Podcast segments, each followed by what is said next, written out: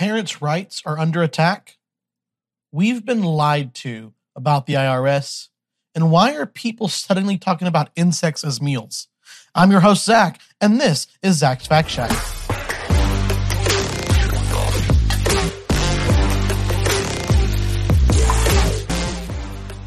Hello, and welcome back to Zach's Fact Shack. We have a lot to talk about today, and I'm really excited. Um, first, I want to let you know as of the last episode that was up, our YouTube channel is now live and it is ready for you to go like, subscribe, and comment on the episodes to let us know what you think about it, sharing it with your friends with just another way to be able to get to people, be able to let them hear what we're seeing, what we're finding, what we're understanding. You can still find us in all of the usual places. That's Spotify, Apple, Stitcher, Amazon, Anchor, all the places we're still we're still there. You can find us at zachsfactshack.com. That's going to be the quickest and easiest way to find us. You have a link there to YouTube as well. If you don't want to go there, you can go to YouTube and simply search for Zach's Fact Shack, and there you will be able to find our channel and last week's episode. So let's go ahead and let's see if we can't get started. I have run into a few videos on TikTok that I wanted to bring to your attention that have kind of made me wonder about a few things. And what we have right now is, in my opinion, a threat to parental rights. What, what do I mean by that? Well, what I mean is this the Equality Act, which thankfully has not been passed, but is always lurking in the background of the Democratic Party's platform. Now, you say the Equality Act. Why would you say, thankfully, it's not been passed? Well, because of what the Equality Act does. So, the Equality Act simply states that sexual orientation, sexual identity, um, things like that are equal to race. In that, in the same way that race is immutable, it's something that you're born with, you can't avoid it, it's real, correct? Like, you know, if if you have darker skin than me, right, you would say that you might be black, you might be African American, you might be uh, Hispanic, you might be Native American, whatever it is, right? You you might be any one of these things. And it's because of what we as a human race have decided to qualify as a thing, which is race. Basically, all that race is, is it quantifies a set of characteristics such as your skin color, your hair color, the way that your sh- eyes, your face is shaped, your eyes, your nose, your mouth, your lips, your hair, whatever. All of these things are found to be in predominantly in a group of people that if you have this these characteristics we we have decided that that is race. Now what we do know about race is that what we've classified as race these things are immutable. You do not have a choice in whether you have uh, dark skin light skin brown skin red skin yellow skin white skin purple skin right? You don't have a choice in this. It is down to the genetics of your body as to what you look like, right? It's it, your mom and your dad had these genetics. They came together that's you, right? That's you, we don't have a say so in that. So what we know is that people have long attacked other groups of people for the very fact that they're other, they're different, they're separate, they're odd, they're weird, they're whatever, right? The people have lived in bigotry, they've lived in hatred. We've experienced this, we've seen this, we understand this, we've read our history books, we get this, right? This is a thing that has happened is happening and will continue to happen. We understand that, right? What the Equality Act does is it's simply a name because it doesn't actually do what you would think according to the name.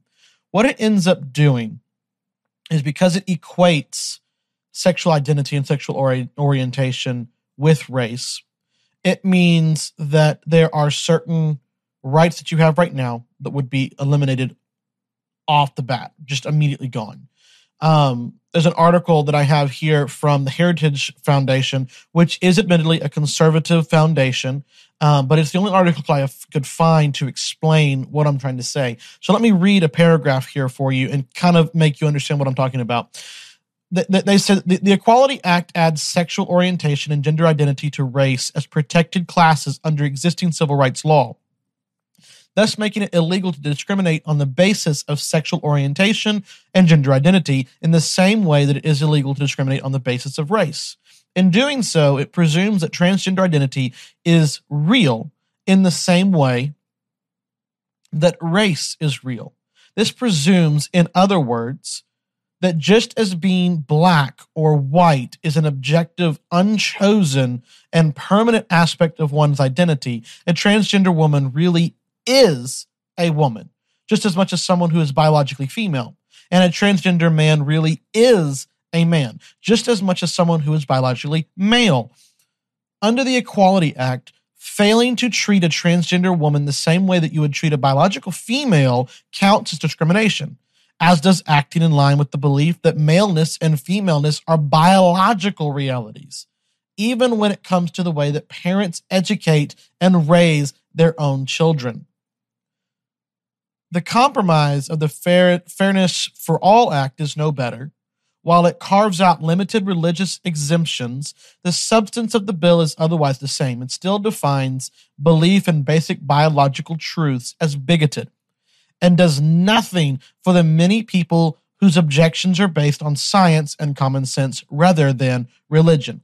Now, what I mean by this is with, with, with, this quote that's coming from this this page, what we what we're under what, what it's saying is simply this: we understand from time immemorial that there are two genders because there are two sexes, male and female. What we know is that you have a in a sexual species you have your male and the female. You have the the the, the female is the one who is able to bear young, um, whether that is through eggs, whether that's through uh, live birth, as in the case of most mammals. These are all things that we understand and equate to the female body. We understand that people can be confused. People can believe certain things about their body. They can believe in uh, certain things that scientifically, biologically just aren't real. They're not, it's not really there, right? I can believe that I am entirely too skinny and should eat more, and because I am just incredibly unhealthy, uh, unhealthily skinny. Anybody who knows me knows that that is absolutely not based in reality. It's just not. I am five foot seven on a good day, right? I am I am not overly tall but I'm also nearly 280 pounds. Now, if you calculate out all those numbers, blah, blah, blah, blah, blah, blah, it says that I am morbidly obese. That's what the doctors say. That's what the nurses say. That's what science says. And it doesn't matter what I believe, it doesn't matter what I think. That's reality. People will say that, oh, but you can be healthy and fat. And maybe that's true. Maybe that's true. But I, what I can tell you is that be, be just based on the, the, the, my size, I have complications that I shouldn't have to live with, but because of choices of my own, and sometimes in some in some cases not choices of my own, fighting with my own genetics again, right? Sometimes things do make it harder for you to do what you know you should do and to live in such a way that you are able to do what you know you should do, right? I am one of those people that I am objectively overweight. I am objectively not in a good, healthy shape. And it does not matter what I think, what I feel. That is reality. Now let's go back to transgenderism and the idea that someone can say, I feel this way, I think I am this way. That is not reality. It simply isn't. And it's not a loving thing to do whenever you try to affirm that. Affirming someone into a harmful, dangerous action is not love. It's not caring. And it is not the way that we, especially as believers, it's not the way that we should be handling any of this. Now, what started me down this road of what of talking about this and wanting to bring this in is the attack on parental rights. Well, and you're like, how do I get to that that understanding? How do I get to that belief from from what I've already talked about? Well, I get to this pretty quickly and pretty simply based off of some information that we have in that uh, well, first off, let me play a video for you to, to maybe help you understand what I'm talking about. So just let's, let's watch this. Look, another helpful question. Kids have to go to the pediatrician a certain number of times for the first few years of their life. It's to make sure they get fully vaccinated, are growing on time, uh, development is as it needs to be, yada, yada, yada. At the three year checkup, they ask a question to see if the children know the difference. So the pediatrician looked at Bug and she said, Are you a boy or a girl? Bug looked her in the eye and said, I'm a girl. The doctor kind of looked at me. I was like, All right, never heard about it before, but whatever. And ever since that day, she has told us that she's a girl. A little under a year ago, she started correcting us on her pronouns. I'm not a him, I'm a her. Don't call me he. Mommy, I'm not he, I'm she. It has been two and a half years now that she has been out. I told her father when I figured she was getting close to telling him herself. Didn't want him to respond poorly. So, I show you this video because I, she kind of explains what I'm talking about. She is correct. Children do go to the doctor multiple times as you know as kids from birth on up right? There is multiple checkups you go to. You ha- you get these vaccines you get these shots you get all this treatment right? As you're growing you're making sure that everybody's healthy and doing well stuff like that. That's all happening. But there is a question that is asked that i find interesting. And it's simply are you a boy or a girl? And it happens apparently around the age of 3 now, I don't know how many three year olds you've talked to, but the three year olds that I have dis- that I have talked with have all been under the illusion, been under the understanding that they are dinosaurs or astronauts or Barbies or horses. Um, they have a very very strong imagination. But we're going to sit here and ask this question, which I think may have started out with all good intent, right? To say, hey, have you developed mentally enough to know that, hey, are you a boy or a girl, right? Because we know what boys and girls are. Have you figured that out? Have you developed enough? Has your parents talked to you? Have they trained you and taught you the re- the truths of reality, right? These are things that we are asking but I think it is possibly going to be used in a different way, in a way that is not so good. Let me show you this clip, and he kind of explains what I'm what I'm talking about. All right, I need to know if any parents of young kids have had this same experience. So we just took my three-year-old son in the doctor for a checkup. My three-year-old son. Okay, there's a reason why I'm emphasizing that, and you're about to know why. So my wife and I are waiting in the room with our son, and the doctor comes in and he sees my son sitting there on the table, and the first question that he asks him is, Are you a boy or are you a girl? And I look at my wife like, What the? So luckily, my son understands obvious tenets of biology at three years old and says that he's a boy, just like his chart says. So the rest of the appointment, I can't even focus because I'm wondering why in the world this guy is asking the question. And then I remember, oh yeah, I live in California. And call me paranoid, but this is where I think we're heading based on other things that have happened. An Ohio couple lost custody of their teenager for refusing them hormone treatment. And a divorced Texas couple were in a court battle over whether or not to let their seven year old transition from a boy to a girl. And many are saying that the new proposed Equality Act could lead to more parents losing custody of their kids who want gender transition. So, again, call me paranoid, but I'm wondering if the doctor is asking the question of my son to see if he can establish a pattern over time that shows that my son wants to be a girl. But here's the thing my son is three. I'm not even going to let him choose what he wants for dinner. And some days, my son thinks he's a dinosaur. But I'm not going to let him transition to a dinosaur. And being in California, this is probably going to happen to people like me first. But I don't think it's going to be long before we start seeing parents lose custody of their young kids because they're not letting them transition to the opposite gender. And I think pediatricians are going to be the ones who are going to start calling it out. So that's what I'm talking about. That's what I'm saying. Again, I'm, I stand here with with the same sentiment of this dad, of this father, who's saying maybe I'm paranoid. Maybe this is not a real thing. Maybe I'm just oversensitized by the media, by social media, whatever. I fully acknowledge that that is a possibility. But what I also acknowledge is that uh, a big possibility is exactly my what my paranoia is. Just because you're paranoid doesn't mean that you're not right.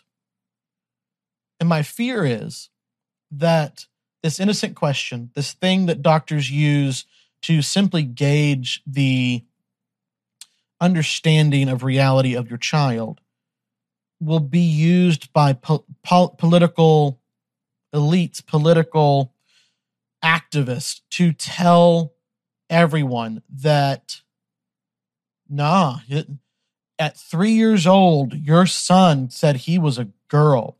And if you don't treat him like a girl, you're going to lose him. And by treating him like a girl, you have to put him on puberty blockers. You have to castrate him. You have to have him have gender affirming surgery, which is the absolute dumbest name of everything. It's not gender affirming, it's body mutilating. Here's the thing if gender is just a social construct, why in the world do we need to change a child's body to match social constructs? That makes no sense. Let the boy be what he is, right? If he thinks he's a girl, he can go do what he wants. Why does he need to have the body to match? What you're talking about is personality differences, not actual biological differences. It just is. There's a there's a video. It's a, it's a little bit longer from Jordan Peterson that talks about this, and I'll, I'll, I'll play it in a second. But I want you to think about that that that, that maybe it's not transgender, maybe it's not gender fluid, maybe just maybe what it actually is is a personality difference. It genuinely is just your feelings. And you are trying to assign your feelings to something more than that. Maybe that's what it is. Let's see what Jordan Peterson has to say. You know, if someone asked me, do I believe that there are gender fluid people? I would say yes. And I would say a man, man who's a young man who's gender fluid, I, I know what he's like temperamentally. He's high in agreeableness. He's high in neuroticism. So he has a feminine temperament. He's more interested in people than things. And he's extremely high in openness. And so his temperament is fluid. He's mm-hmm. creative, and so he's one thing one day and one thing the next. And his fundamental temperament is tilted towards the feminine. But that doesn't mean he's not a man. Right, exactly. So exactly. that's and then so it's murky thinking. So that's exactly right. It's it's certainly the case that one out of ten women. Now it depends on where you put the cutoff. Mm-hmm. Say, but you could say with reasonable certainty that one in ten women has a masculine temperament, and one in ten men has a feminine temperament.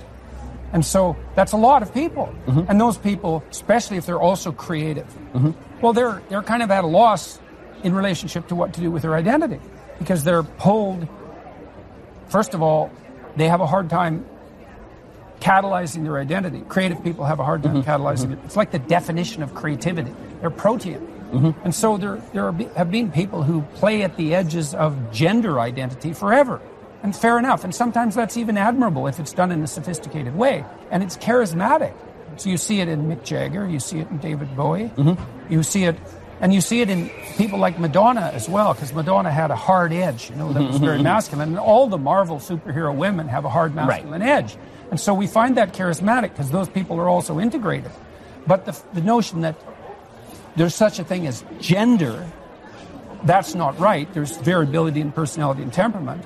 And the idea that Right. that, that Agreed. there's no such thing as biological sex, that's, That's, that's, just insanity. insane. It's insanity. They've, they've, mm-hmm. they've abstracted gender from sex and then read gender back into sex Yeah. as more important than sex. It's Well, and then why insist upon the biological modifications? Right. If there's no such thing as sex, it's like, well, what, then just act out your role.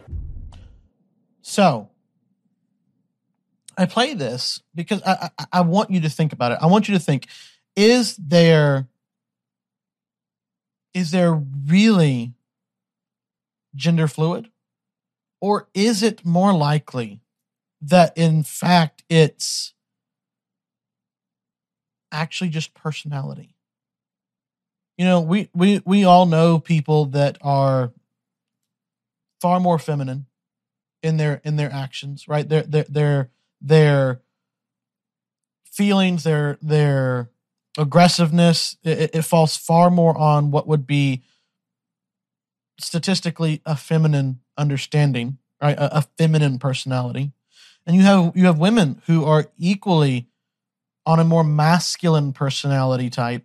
Again, statistically, because there's like a lot of variation between all humans, right? Between all people, there's a lot of variation. But statistically, by and large, these are the categories that we put people in because they do work, right? If you take women at large, right, statistically, the whole world of women, you'll find that statistically, they're more agreeable than all men who are more aggressive, right? Again, you have extremes on both ends of this bell curve, right? You have men who are extremely agreeable and women who are extremely aggressive. But whenever you get to the full extremes of these bell curves, it's why, for the most part, the most evil men, like the the the, the, the most wanteds, right, are almost entirely and exclusively men, right? Because they fall on that aggressive extreme and they go higher on that, right? Where women do not. That does not mean that they can't, but statistically, they don't.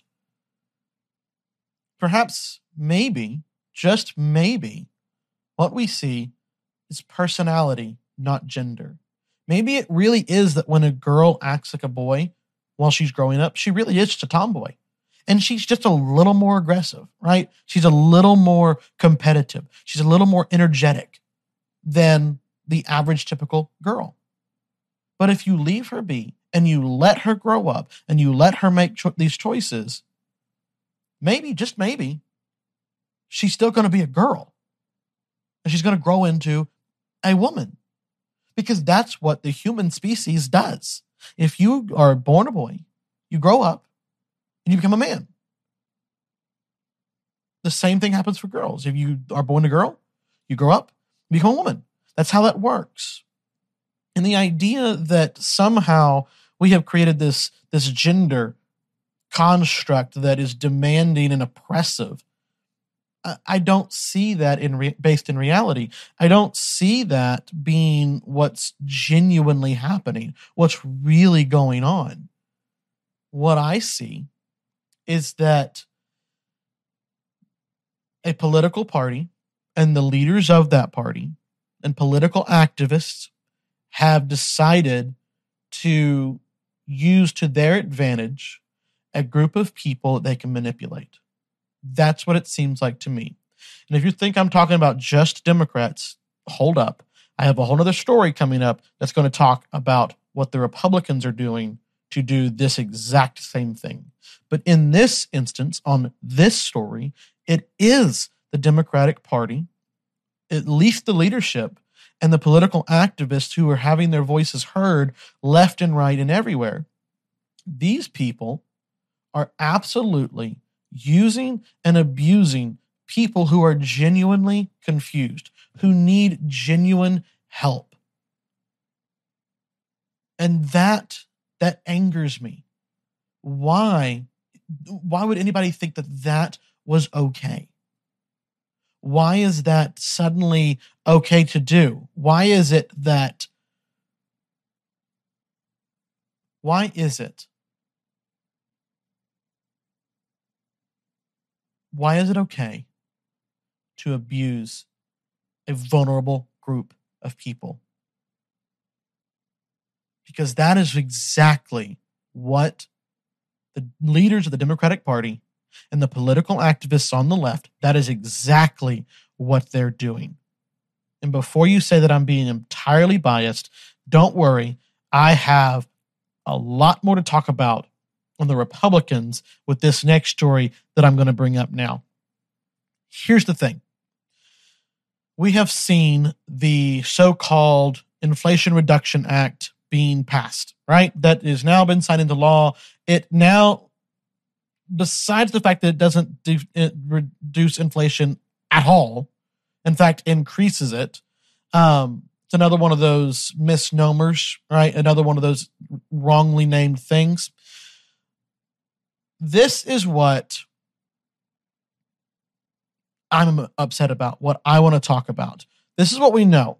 We know that there were $80 billion assigned to the IRS, and they're supposed to be used to pay for uh, 87,000 new agents, new technology, new supplies, whatever. Like it's 80 billion dollar budget increase for this department, the IRS.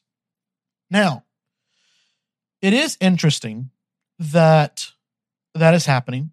It does seem like that just simply means that poorer uh, citizens will simply be given um, more audits because uh, the IRS does disproportionately audit those with a lower income bracket because it's easier, right? If if you are poor and you don't have the ability to uh, hire a lawyer or to have an accountant that can work all kinds of magic and keep track of all the paperwork that's doing all of this magic, it is harder. It absolutely is harder to uh, stay on the right side of the law when it comes to taxes, right?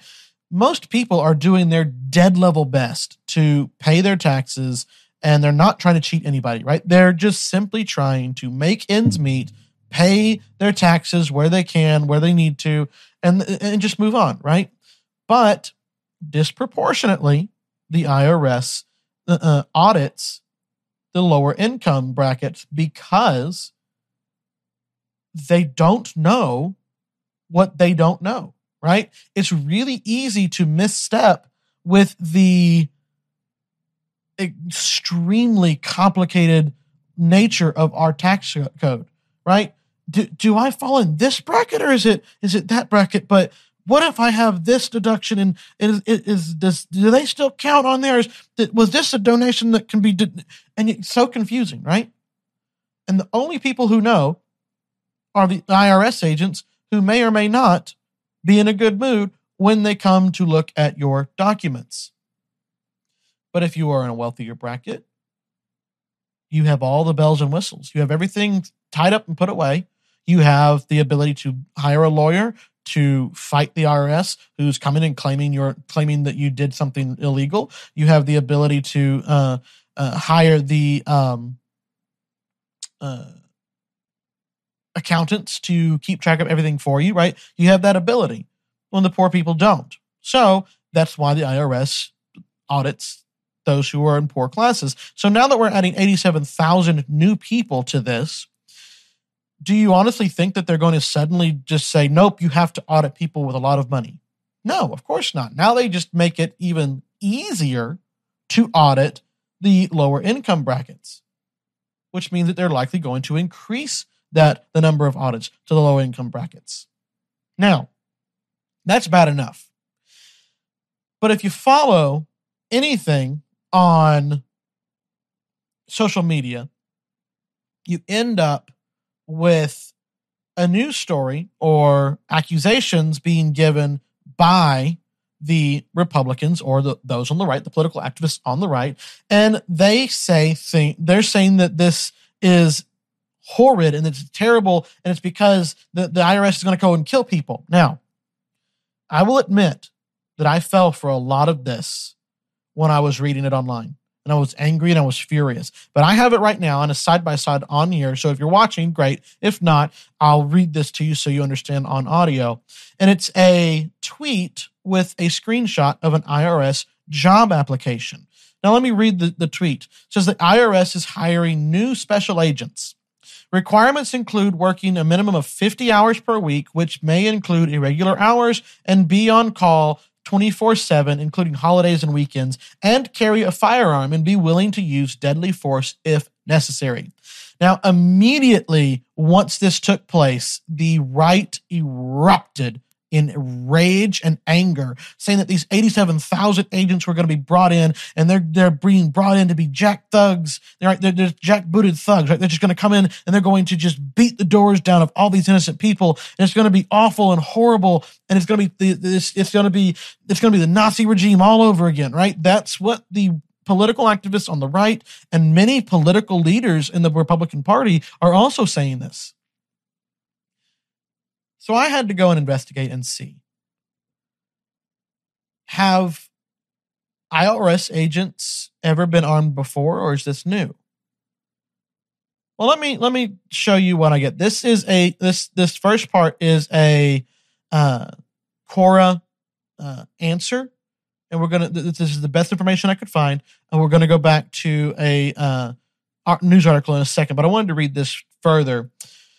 Revenue agents do not go out to homes and businesses, knocking on doors, filing tax liens, and conducting auctions to sell seized property. Those are revenue officers. So, revenue agents, RAs, conduct tax audits. They're the ones who actually come in and just make your life miserable while they go through all your uh, dirty secrets in your financial records the revenue officers, ROs, perform collection actions such as seizing property. Neither of these agents have guns. RAs and ROs do not carry guns. But, but, special agents of the Criminal Investigation Division perform criminal investigations of alleged tax fraud. They carry guns and kick down go- doors because they are federal law enforcement, just like the special agents at the FBI. When an RA uncovers what appears to be criminal tax fraud, he refers the case to special agents and CID. When an RA or an RO needs an armed escort, it is not the special uh, uh the special agents and CID who provide it. Armed escorts are provided by equally well armed special agents in the TIGTA, the Treasury Inspector General for Tax Administration. The TIGTA is a little tiny agency whose sole mission is to prevent corruption at the IRS. In the old days, they were IRS internal affairs, but they were spun off so that now they report directly to the Secretary of the Treasury and not to anyone at the IRS. People at the IRS are scared of TIGTA the way regular people are scared of the IRS. So that is the information that I have. Now, I want to go back. Let me go back here and I'll show you this graphic again. What does it say? The IRS is hiring new special agents. Now, if you were like me and you're just a layperson and you don't have any extra knowledge about the IRS and how it works because you avoid them wherever you can, right? You don't want to make waves, don't want to be bothered, just go away. Shoot, leave me alone. I'm innocent. I don't want to be bothered, right? That's that is everybody's view of the IRS that they are just absolutely the worst thing to be around. You don't want to be around them. You don't want them around. Just leave you alone, right? The IRS has multiple types of agents. And what they're hiring here are special agents who have always carried guns. They have always carried weapons. Now,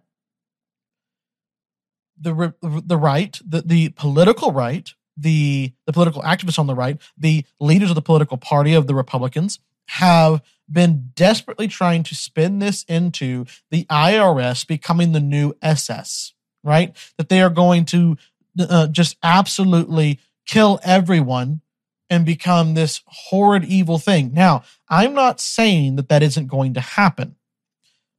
Nobody knows. But what I am saying is that just like I'm tired of the left manipulating people who are vulnerable with transgenderism, I'm tired of the right manipulating people who are vulnerable because they're terrified of the actual injustices that are taking place at the hands of the current administration. The truth is bad enough. You don't have to lie. So stop it. This is annoying. You should know better. People who I've looked up to for a long time, I thought they were great senators or great representatives or whatever, great people in general, have been holding the water of this misinformation, this lie. Now, don't get me wrong. This tweet that I have up right now is genuine. It is real. The post was made, the uh, job posting was made, and it was later taken down by the IRS after a huge backlash. It was really bad timing, I guess, but the IRS was really happy because they were about to get new agents and they put up postings to say, hey, come get your job. I'm not saying that the IRS is this wonderful, amazing place. I don't I, I have my own beliefs on whether the IRS should even exist or not. But what I do know is this that the right and the political right, the political activists, the leaders of the Republican Party are, in my opinion, knowingly, or if they're not knowingly, maybe they're not, maybe it is unknowingly, then they're incompetent. And they have not done the research that I just did. Now, again, like I said, I admit that I absolutely fell for this argument when I first read everything that was coming out. I did. I admit it. But what I'm coming to you right now is saying that I was wrong. The information that I have found so far says that this is nothing new, that there is nothing new about hiring special agents, that there is a criminal task force division of the IRS, and there always has been. So, how about we stop lying? You good with that? Because I would I would love that to be the case. Let's do that instead. I just I I don't understand how people can accept this. So I, I did want to say that the, the, the National Review, which again is a conservative posting, they say that the, they have an article titled "IRS deletes job posting seeking applicants willing to use deadly force." The IRS deleted a job posting Wednesday seeking a special agent willing to use deadly force. The deletion came amid renewed scrutiny of the IRS in response to a Democrat-backed spending bill that would double the size of the agency. As a special agent, you will combine your accounting skills with law enforcement skills to investigate financial crimes. No matter what the source, all income earned, both legal and illegal, has the potential of becoming involved in crimes which fall within the investigative jurisdiction of the IRS criminal investigation. Uh, because of the expertise required to conduct these complex financial investigations, IRS special, special agents are considered the premier financial investigators for the federal government. The major duties listed in the job description include a level of fitness necessary to effect necessary to effectively respond to life-threatening situations on the job and to be and being willing and able to participate in arrests, execution of warrants, and other dangerous assignments. It also included a requirement for carrying a firearm and being willing to use deadly force if necessary. Special agents in the CI team are not new and have been trained to handle handguns, shotguns, and long guns for years.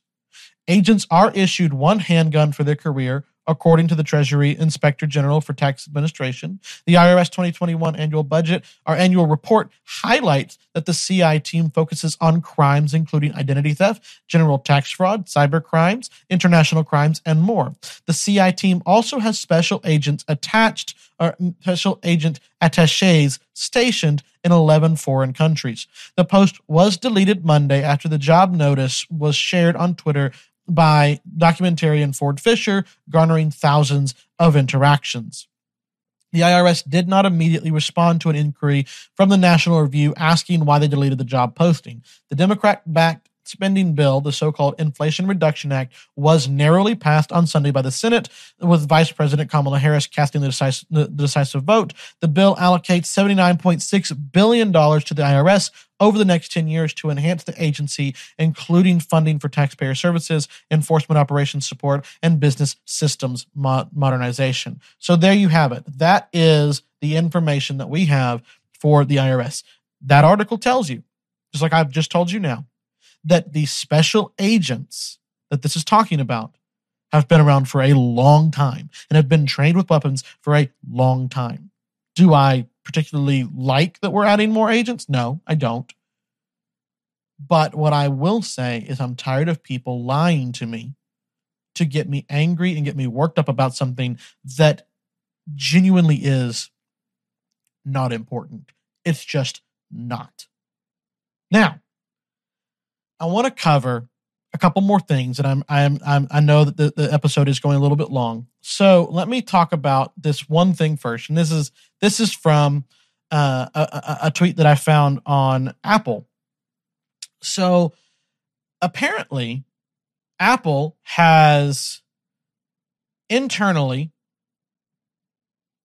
been testing injecting ads into more apps. You see it here online uh, uh, beside me. I'll, I'll, read the tweet out to you. Uh, ads outside the App Store, regardless of how Apple's PR team decides to spin it, with talking points, just overwhelmingly degrades the very reason so many people choose Apple and its services. Apple don't do this. I would I would tend to agree. I think that it would be a horrible idea for Apple to do this. I think that he's right. Having ads everywhere you look is a Google thing. That is an Android thing. That is not Apple. It's one of the biggest reasons that a lot of people actually use Apple. They like to not be bothered by all of the ads everywhere, all of the extra uh, apps, the bloatware, right? We don't want all this stuff. Why are you doing this? Let me read the article that was attached to that tweet from Mac Rumors. It says Apple is aiming to triple its ad revenue from four billion per year to double digits uh, by expanding its advertising in more apps, according to Bloomberg's Mark Gurman. Currently, Apple ads appear in App Store app searches, where developers pay for promoted spots in results, as well as more standard ads that appear in the news and stock apps. Apple also generates revenue with commercials during MLB Friday Night Baseball streams, but now the company wants to, to, wants to go bigger by expanding its ad presence across iPhone and iPad apps. In the latest edition of its Power On newsletter, Gurman writes of his Power On newsletter, Gurman writes that Apple's VP of advertising platforms, Todd Teresi, I hope I pronounced that correctly, wants to triple current ad revenue, and the first move to achieve that could to be to bring ads to the Maps app. Apple has internally tested adding sponsored spots in Maps search results, reports Gurman. And if it does roll them out uh, to Maps users, it could just be the beginning of a wider expansion. Gurman speculates that Apple could also bring ads to the digital storefronts of its books and podcast apps, while even more lucrative revenue driver could be Apple TV Plus. If the company wants was to follow the lead of Netflix and Disney Plus by providing an ad-supported tier. Apple has already announced it will be expanding its advertising business reach in the App Store with new placements coming to the today screen as well as to individuals' uh, app pages, which will allow developers to pay for slots outside of the search tab and search results for the first time. However, Apple will be aware that even a gentle creep into the areas of Apple's software could mar the premium experience that users expect of its devices, while also leaving it open to increased criticism over its app tracking transparency framework, which has, by some accounts, had a substantial negative impact on both large and small businesses. The ad, the, the, the article continues. I'm just going to put this out there. Apple, please don't do it. Please. I'm begging you. I don't want any more ads. I have them everywhere. I don't need them. I pay YouTube to get rid of them. If I could avoid the ads, I would avoid the ads. Please don't add them to my life. I don't need any more. I, I think that everybody listening, I think you would agree with me. Please, Apple, don't do it. We're begging you, don't do it. Now, one last thing. And it's simply this why are so many people suddenly trying to get you to eat bugs? Have you have you been noticing this? So everywhere I go on social media, at some point I see an image, I see a picture, I see somebody sharing something talking about people saying, "Hey, did you know that grasshoppers are like four billion times more nutritious nutritious than uh, uh, beef?" I'm just like, no, I didn't know that, and I wasn't particularly too keen to find out either. But I have come to find that it's already begun. At least it appears to be. And if you have information on this, I would love to know. I'm going to put up a picture for you and let you see online uh, uh, uh, uh, on the, the video. If you can't see, I'll explain to you what's going on. So, this is a tweet that simply says, starting to slip the bugs in. And it is a, a bag of what says cheddar cheese puffs I can't quite make out the brand, but it simply says nutritious, sustainable, delicious. That's that's that's the tagline on it. And in the ingredients, it these are interesting ingredients because you know if you ever go into ingredients, they're always terrifying. But it simply says that puff is organic corn, meal flour, lentil flour, fava bear flour. I'm not sure what that is rice flour, and organic cricket flour. I don't know about you, but have you ever heard of a plant called cricket? I haven't. I have only ever heard of a bug called cricket. That's cricket flour. Would that's my understanding. I have not found any information to back that that up yet, but I do know that beyond that, I have seen a lot of posts where people are talking about they want you to begin to eat insects because of sustainability. That keeping large farms of cattle up and alive and going is causing great, horrible, terrible, no good, very bad climate change. Now, I'm not going to sit here and tell you whether it is or not. I don't know. But what I do know is life's going to have to get real bad. I mean, real bad before I'm going to be willing to eat a cricket. I like steak. And if you're looking at me, you know that I like food. I, I, uh, everybody says, Oh, you're a picky eater. What's wrong with you? Like, I, I don't want to be. I've never wanted to be a picky eater. I prefer food and a lot of it. I like food. My problem is is that if it don't taste right, I don't want to eat it. I can't help that I don't like it. I'd prefer to be able to eat it, but I'm not going to eat something that's not good. I think it's a. I love to quote um, the food critic from Ratatouille. If it's not good, I don't swallow. Right? It's like this really creepy guy. Um, turns out to be a dude, great dude at the end of the movie. Awesome movie. If you haven't seen it, I do like that movie. You should go watch it. But I, I I quote him all the time because it's accurate. I'll try a lot of things, but once I've tried it and it ain't good, I'm not going back. You get one try and that's it. You don't make up, you, you, you don't work. Sorry, tough. Too bad. Not going to do it again. But you will be happy to know in my own personal life, I'm eating more salads. I didn't think I'd ever say that. I've never liked them but they're either I'm getting old in my taste buds and my taste buds are finally maturing and turning getting out of being a child. I don't know. But I'm finally getting to like salads. Don't get too excited. I am starting slowly here. But I've I have digressed digressed digressed oh dear digressed long enough. Let me go back. I want to read an article from John Locke that's simply titled Elites Want You to Eat Bugs. For those of you who haven't heard, cattle and pork are threats to the environment.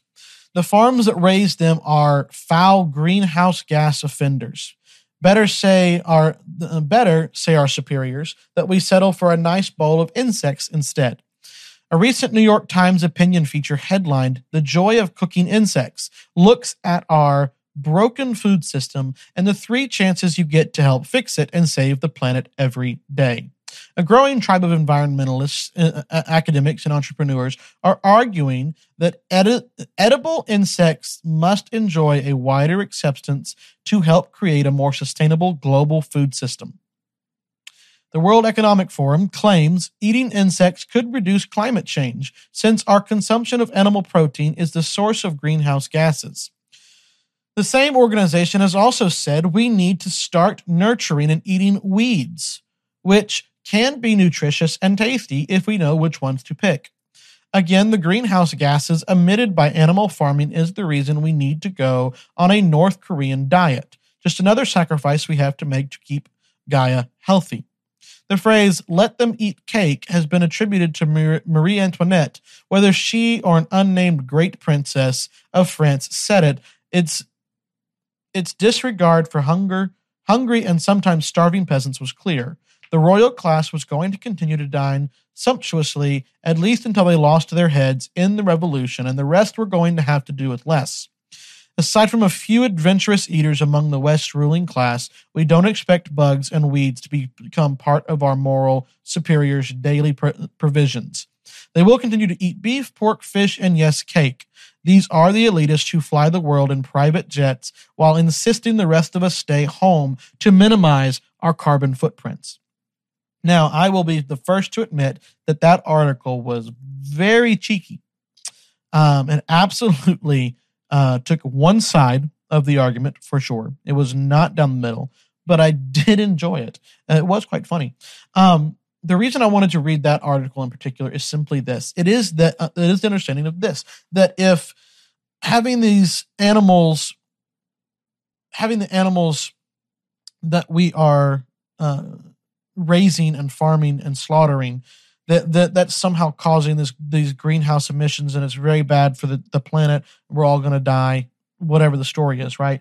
And i'm not denying that whether global the, the climate change is happening or what I, i'm not making any any appeal to that at the moment. What i am simply saying is this. If if we've learned anything it's that carbon quotas carbon taxes carbon credits whatever you want to call it um, greenhouse emission caps, all, those all apply solely to the poor. That's it. Because the people who go to these things, to these um, symposiums, these conferences, these summits all over the world, referring to the climate, right? Where they're talking about how we're going to fix the climate, how we're going to make everything better, and how we're going to make everything uh, continue to grow and flourish and not not have all humans die. They always go in private jets, private yachts, private jets. Let's just I just need to say that again some of the most fuel inefficient things ever, right? And yet they're telling us that we can't we can't even buy lawnmowers that are not electric begin I think it's beginning in 2030 might even be sooner than that in California right where you have to have battery operated uh, lawnmowers in California soon see the elite aren't worried about that they'll never have to deal with battery powered lawnmowers. They're just going to hire somebody to cut the grass. They don't care if it's battery or not. They never worry about it. They don't care about greenhouse emissions because that's for the plebes, that's for the poor, that's for the peasants to deal with. Now, before you think that I'm sitting here spouting Marx, I'm not. What I am spouting is that I would just like to have people be real. I would like to see people not lying to me left and right. See, that's that has been the theme of this episode. Is I'm fed up with the lying on the left and the right. I want you to tell me reality and stop spinning it. I don't want the spin anymore. I don't want your perfect world that you're casting, right? I don't want the left's dystopia. I don't want the right's utopia. I don't want any of it. I want reality. And if you're not willing to give it to me, I'm going to find it on my own and I'm going to share it here with everybody who's listening. Now, I do want to give a shout out to one of my friends. I'm not going to name him, but I do want to go out to a sh- friend, uh, a shout out to a friend of mine who informed me that in previous episodes that I've done, I have not been as unbiased as I could have been. And I, I, I agree. I, I agree wholeheartedly. And I'm not going to sit here and tell you that I am unbiased. I'm not. I have my biases. I have the things that I'm going to say and I'm going to do, right? But I do want this show to bring facts. I, that's why it's called Zach's Fact Shack.